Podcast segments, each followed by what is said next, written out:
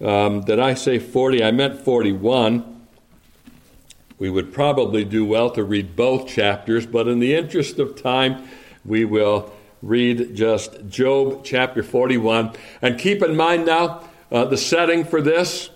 The debate has run its course. None of Job's friends could come up with an answer for him. Elihu has spoken his piece, and Job really has no answer for Elihu. I like to think uh, of the book as God's voice kind of um, replacing Elihu's voice. It's as if there's a transition from Elihu into God himself. And so when God appears to Job, it is not for the purpose of explaining himself to Job, but rather it's for the purpose of calling Job to account. And that's the way it always is, because he's God and we are who we are. We're accountable to him. But in the process of a, a lengthy interrogation that uh, God submits Job to, a strong emphasis is placed on the sovereign rule of God over everything within this universe. So it is in that setting then that we pick up our reading in verse 1 of chapter 41. This is God now speaking directly to Job. And he asks him, verse 1 Canst thou draw out Leviathan with an hook, or his tongue with a cord which thou lettest down?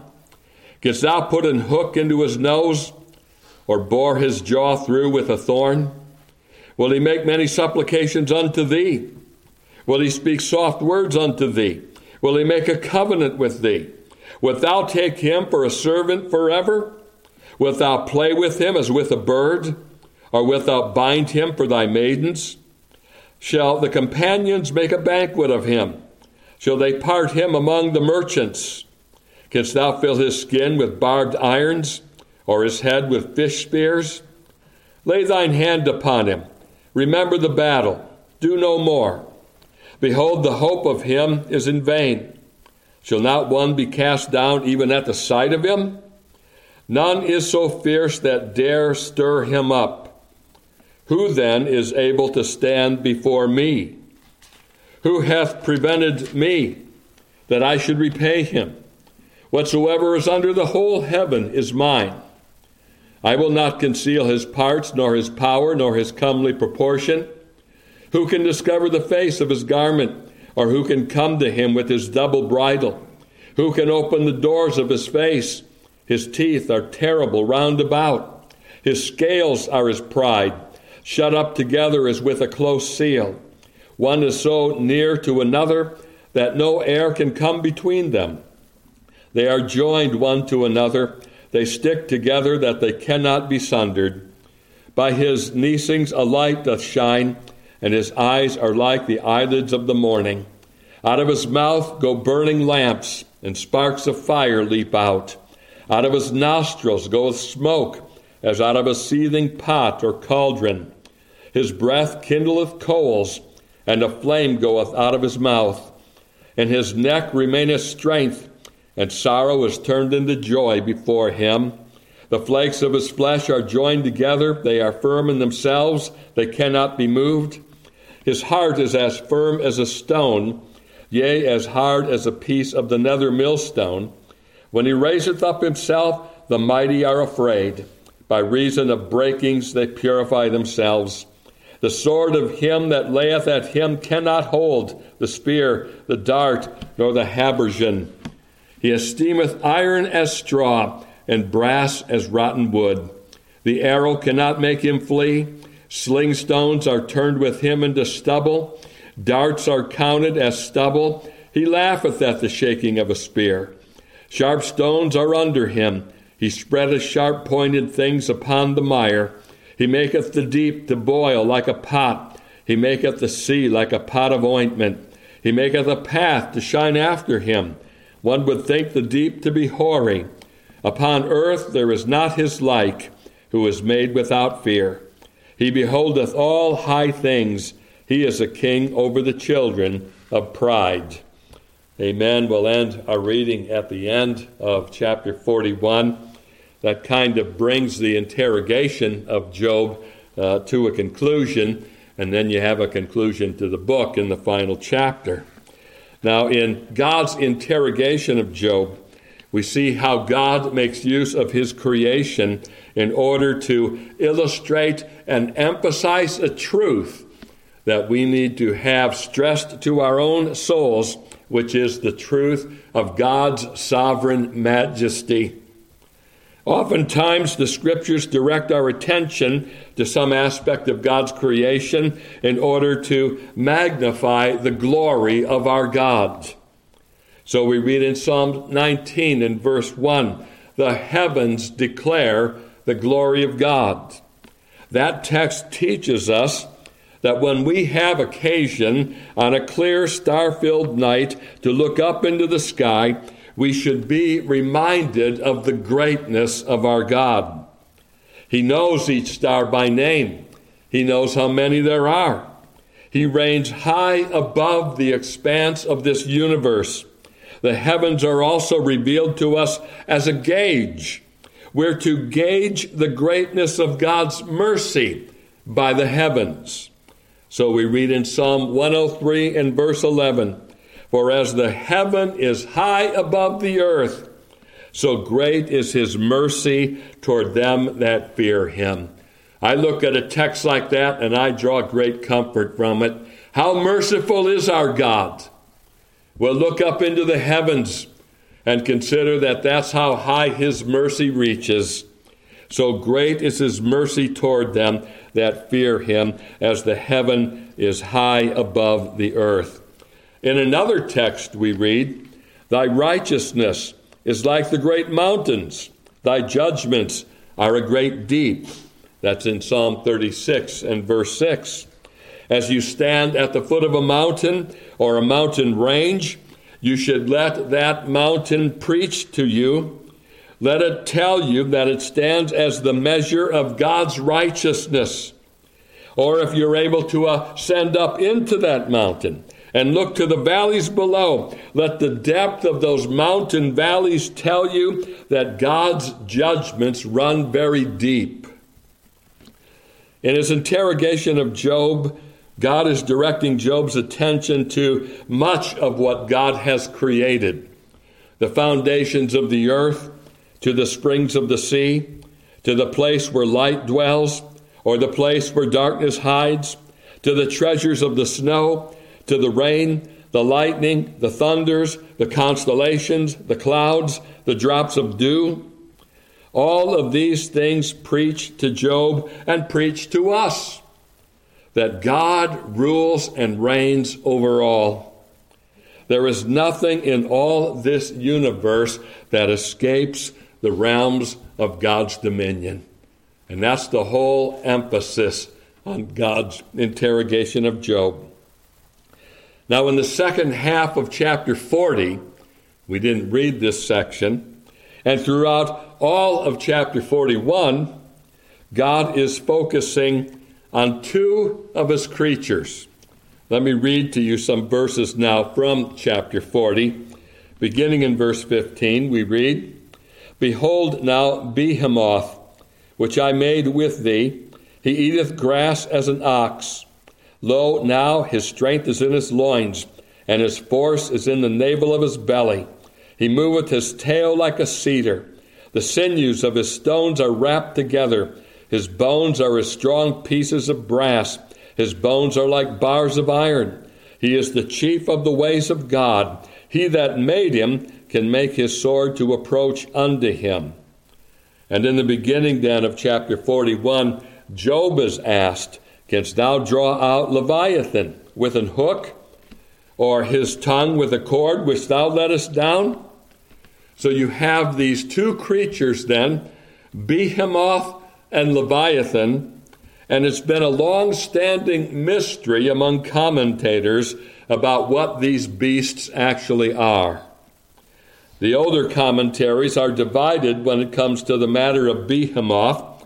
The consensus seems to be that this beast is either an elephant or a hippopotamus.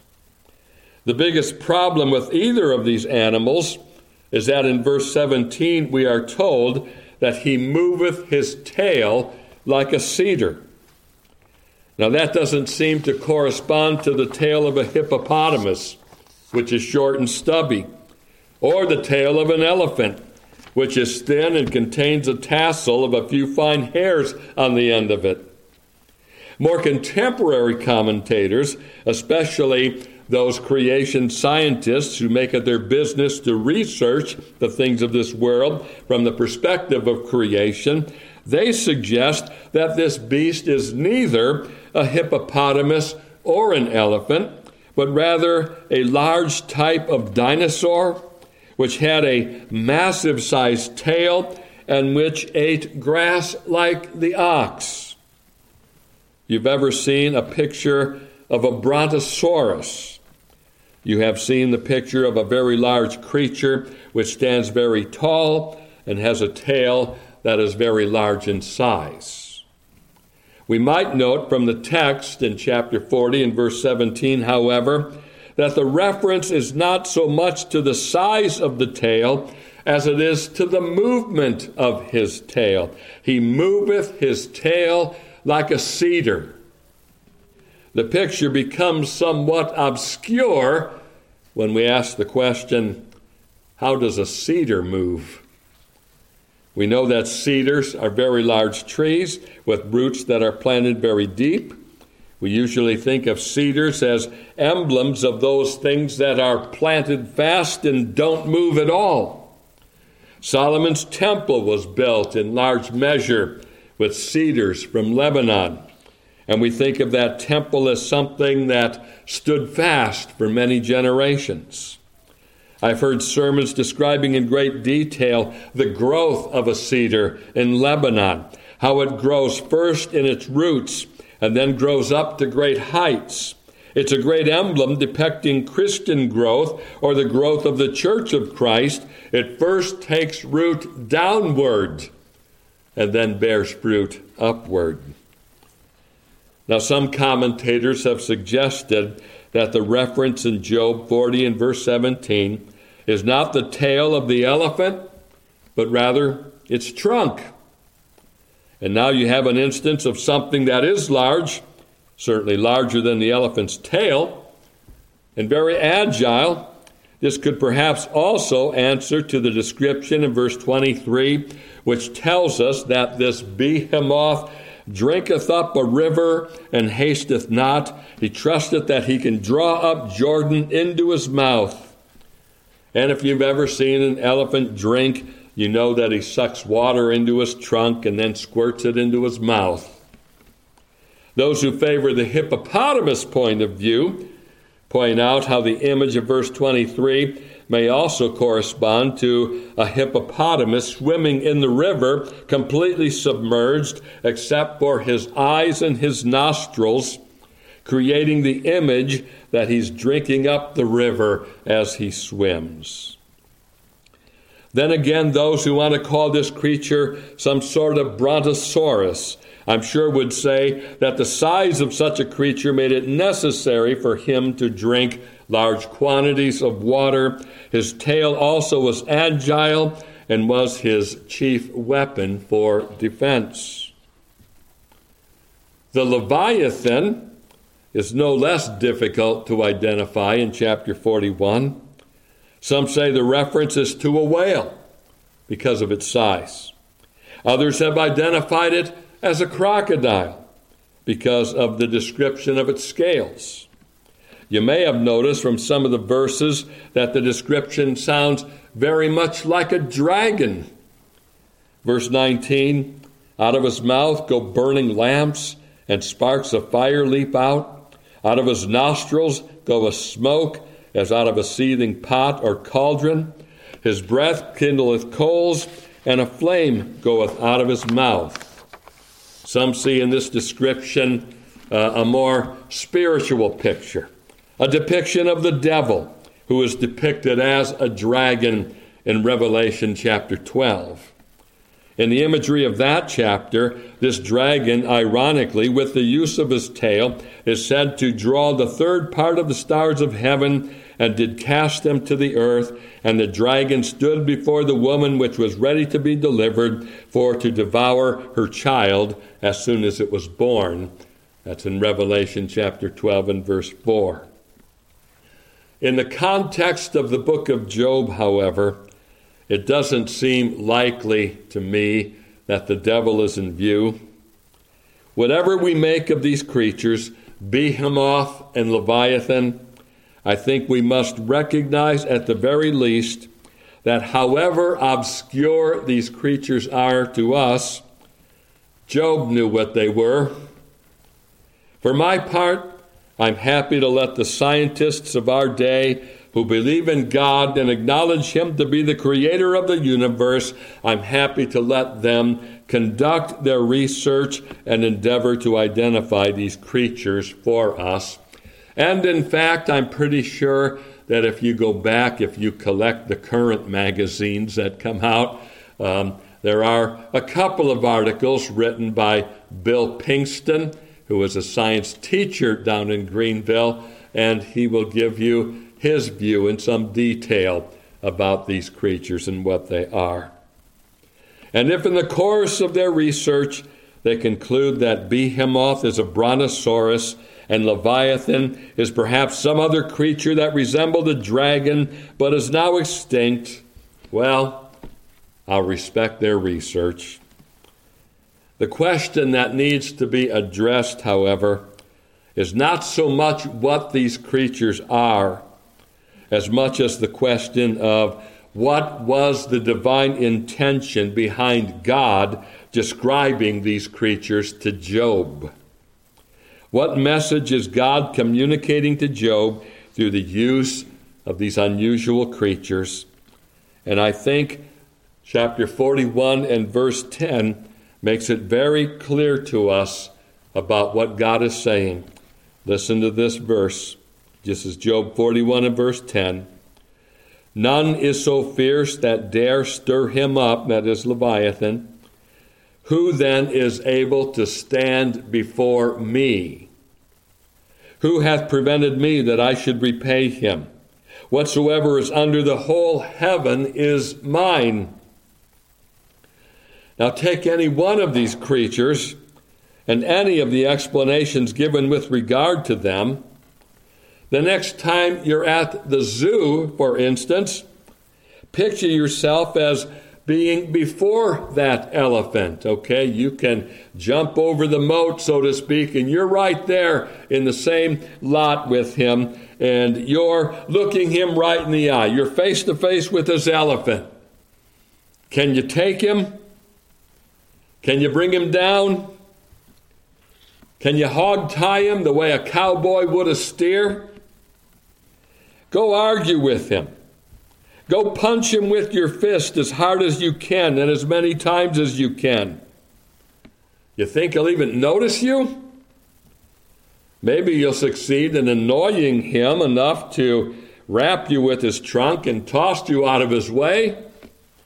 Or maybe you can make him, make him angry enough to trample you under his feet. Consider that you stand a better chance with him than you do with God. Who can stand before God?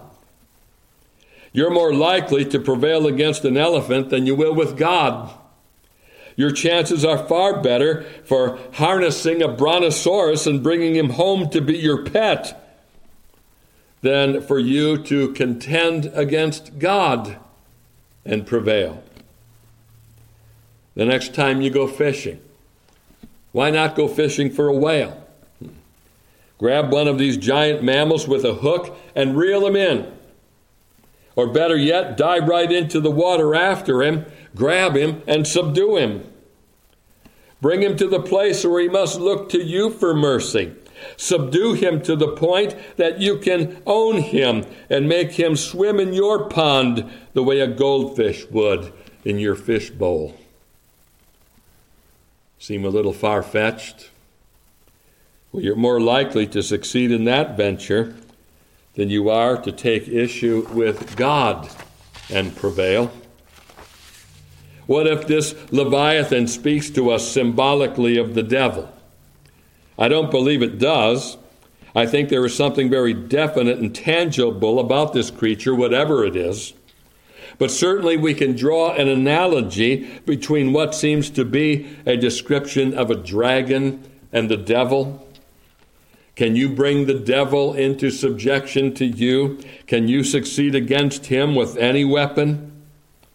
The text tells us in verse 23 that the arrow cannot make him flee. Sling stones are turned with him into stubble. Darts are counted as stubble. He laugheth at the shaking of a spear.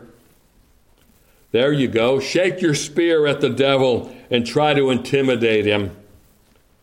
You stand a better chance against him than you do against God. Who then is able to stand before me? Job 41 and verse 10. This is the point that God is making to Job and that he makes to us all. Is Behemoth a great beast? Is he gigantic in size? How much more God, who cannot be contained in the universe? King Solomon, with all his wisdom and skill, may design an ornate temple. It may be very large and impressive in the eyes of all that behold it. It took many years to build it. It was an impressive project which called for vast quantities of timber and precious stones and metals, and it demanded great skill in craftsmanship to build knowing the wisdom of Solomon as we do, and knowing how powerful a monarch he became, I think it would be fair to say that there was no temple ever built like the one that Solomon built. But at its completion and its dedication, Solomon had the wit to know that God is so much greater than anything man can build. And so he says, Solomon does in his dedication prayer, But will God indeed dwell on the earth? Behold, the heaven and heaven of heavens cannot contain thee. How much less this house that I have builded? God is greater than the greatest temple. God is greater than the greatest creature of his creation. God is stronger than Behemoth, for Behemoth draws his strength from God. God is the source from which all strength originates. God is more powerful and more fierce than Leviathan. Of God it can be said more than of Leviathan, none is so fierce that dare stir him up. Who then is able to stand before me? You could call that question in that text the conclusion of God's interrogation of Job. Everything, this intensive and prolonged interrogation, leading to that question who is able to stand before me? This is the question then to contemplate. As God's interrogation of Job reaches this point, I would conclude our study this afternoon with just a couple of observations about God's dealings with Job and his dealings with us. One, we must strive to establish and maintain a very high view of God. It's a mark of spiritual decadence of our day that those that name the name of Christ have little, if any, knowledge about the greatness of the God that they serve and worship and our Savior. Christianity today, I would suggest to you, is very largely self absorbed. In other words, we're too prone to be self centered. The emphasis in Christian ministry these days is to teach us how to cope with difficulties.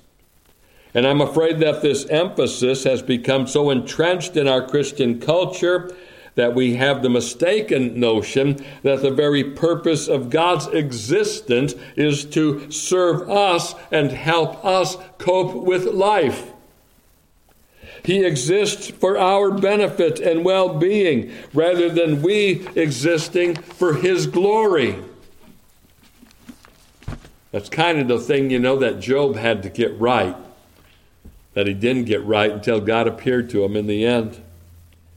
When Christians of what I will only know to call the therapeutic mindset turn to the book of Job, I'm afraid they may come away disappointed because God does not exist for Job. Job exists for God. And God does not give an account of his actions to Job, but rather emphasizes to Job that he rules and reigns over all. This is expressed to us in the words of verse 11 Who hath prevented me that I should repay him? Whatsoever is under the whole heaven is mine. God owes us nothing. We owe him everything because everything under the whole heaven belongs to him. He has the right to do what he will with that which belongs to him. If we would stand before him, therefore, we must do so with reverence and godly fear. In a sense, this exalted view of God is the starting point for the Christian's walk with God. The fear of the Lord is the beginning of all knowledge and wisdom. We're told repeatedly in the Psalms and in Proverbs. We can't begin to live. We can't begin to face challenges. We can't begin to worship. We can't begin to understand or interpret God's ways until we have learned the fear of the Lord. We can't begin to understand the gospel or appreciate God's grace until we have laid the foundation that God is very great and that He reigns over all the earth. My next observation is simply this just as we must strive to establish a high view of God, we must be very careful to maintain a low view of ourselves in comparison. Pride had reared its ugly head in Job's life. He started out well. You remember his submission, perhaps, way back in chapter 1 when he said, Naked came I out of my mother's womb, and naked shall I return thither. The Lord gave, and the Lord hath taken away. Blessed be the name of the Lord. This is tremendous submission, even in the face of great adversity. This testimony marks Job as one who did indeed fear the Lord. It vindicates God's testimony concerning Job that there was none like him in the earth one who was perfect and upright, who feared God and eschewed evil. If we knew nothing more about Job, we would be prone to think that he lived on a spiritual plane that none of us could ever reach. But alas, this faith and submission was not something that Job could maintain in his own strength. With the passing of time and the prolonging of his trial, and the provocation of the devil as well as his friends, we come to see all too plainly that there's another side to Job. There's a sinful nature that yet abides in him. He does reach the place where he takes issue with God. He challenges God's dealings. He charges God with wrongdoing. This trial isn't fair and it isn't right, Job asserts. He knows better than God how God should run the universe, or at least how he should run it as it regards Job. He would disannul God's dealings. He would justify himself rather than God. But when at last God steps down, Job realizes in an instant the folly of his ways and the sinfulness of his words. He is brought back, in a sense, to the place where we find him in chapter 1, submitting himself to God, acknowledging God's right to do what he wills with his own, and realizing that God alone is qualified and fit to do what's right in this world, and he does, in fact, do all things well. So, what's the difference between Job as we find him in chapter 1 and Job as we find him in chapter 41. The difference is that Job, now at the end of the book, knows much more about the strength of inbred sin. He knows more about his own pride. He knows more about his own propensity to take issue with God. He has a much higher view of God and a much lower view of himself. And I believe this book is given to us so that Job's experience may be ours. In this position now of exalting God more highly and debasing himself, Job is in the place where he can receive grace and receive it with abundance. And in the last chapter of the book, that's exactly what happens. In spite of his pride, in spite of his contention with God, Job, in the end, is vindicated. In spite of the fact that God owes no man anything, God will see fit to bless Job more abundantly in the end than he did in the beginning. So learn to understand God's dealings in your life in this light, then, God works in your life to stir your heart to a more exalted view of God and a more humble view of yourself. This is not always a pleasant process, but it does always lead to grace. It's prompted by grace and it leads to more grace. And this is how we go from faith to faith and from strength to strength. May God give us then the help of His Spirit so that we may gain a more exalted view of God, a humble view of ourselves, and may we learn to appropriate all of nature to that end in concluding that our God is very great. Let's close then in prayer. O Lord, as we bow now in thy presence, we rejoice to know that God rules and reigns. We cannot deny, O Lord, that we have a propensity within our minds and hearts to exalt ourselves at times and to question and challenge God. O Lord, may we draw from the truth of this wonderful book that Thou hast given us that we're called on to submit to God to submit to his sovereign rule. And may we, O Lord, as thou dost enable us, render to thee the obedience that is thy due. So, Lord, hear our prayers and take our thanks. In Christ's name, amen.